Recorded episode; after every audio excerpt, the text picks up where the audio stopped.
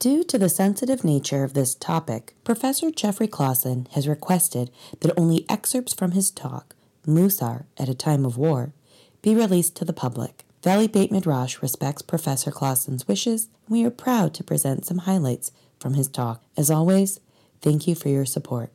Respect. It was a Musar book, a book centered on the development of the virtues called Cheshbon Hanefesh, which might be translated as the accounting of the soul, soul accounting, or to use a translation by the historian Nancy Sinkoff that I think well captures the author's intent, moral accounting. Cheshbon Hanefesh, moral accounting. The author of this text was a leader of the Polish Haskalah, the Jewish Enlightenment movement, named Menachem Mendel Lefin. Lefin was a scholar who was deeply concerned about moral education within the Jewish community in Poland. He was also an advisor to Polish princes on questions related to Jews, and he was involved in the education of non-Jewish Polish nobility, serving as a tutor to a young prince and future foreign minister of Russia, Adam Jerzy Czartoryski. Though his book came to be regarded as a classic in traditionalist circles, such that I first found it in a strictly Orthodox Jerusalem bookstore, Lefin was not an entirely traditionalist figure. His book drew in part on earlier Jewish moral literature, but it also borrowed a practical program that had been devised by the young Benjamin Franklin, described in Franklin's autobiography. The practice of moral accounting that Lefin advocated involved focusing on a series of virtues, one virtue each week. A week on equanimity, a week on humility, a week on justice, a week on, honest, on honesty, and so on through a series of virtues. Each day would include meditating on a key phrase tailored to the moral situation of the practitioner, taking stock on a ledger each night of how a particular virtue was reflected or not reflected in one's daily activities, and crucially, seeking feedback through conversation with other individuals about one's struggle with the virtue and the process and results of this moral accounting. Benjamin Franklin had envisioned a program like this as being the foundation for an international political party, what Franklin called a united party of virtue, admission to which would depend upon engaging in this sort of rigorous self-examination. As Nancy Sinkoff has argued, Lefin was less focused on international political party building. Rather, his focus was on responding to the rise of the Hasidic movement in Poland.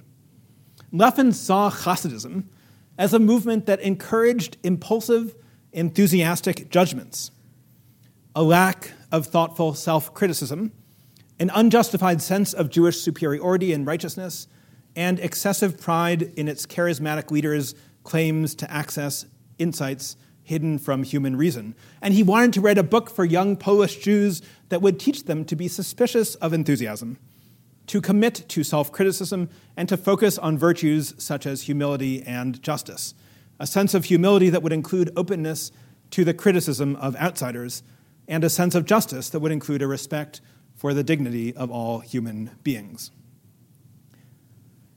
I think that Lefin's model of Musar offers a generally good model of Jewish spiritual practice, a good model of the practice of Musar.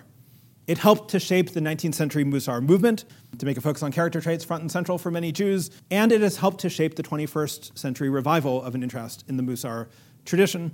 It is a model that can help to guide the development of moral character in ways relevant to all walks of life, all areas of life. But I want to suggest this evening that this kind of Musar is especially relevant for shaping how we make judgments about war. That working with others on a deep spiritual level to critically assess how our character traits affect our judgments about war is important work. Those involved in moral decision-making about war need to be trained in the virtues. And the Jewish tradition has a rich set of resources within our Musar tradition for making that spiritual training possible.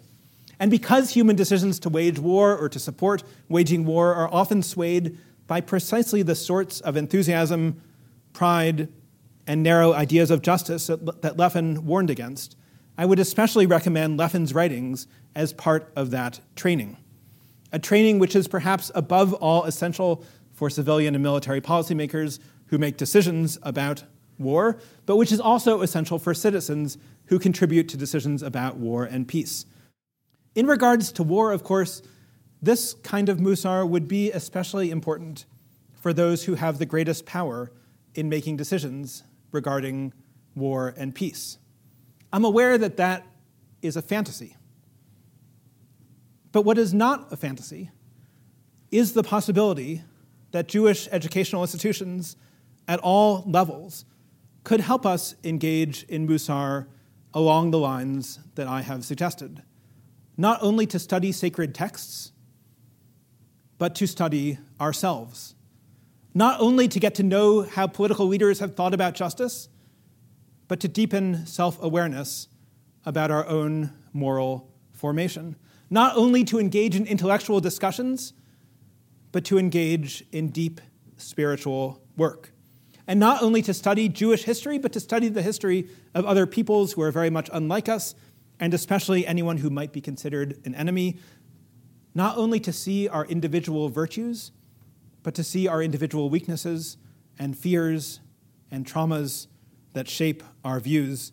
Not only to see the virtues of the groups to which we belong, but to see their weaknesses and fears and traumas, and to open ourselves up to spiritual work across lines of difference, and to work towards doing better and better in becoming humble and just people who might help to build a world with less war and more peace.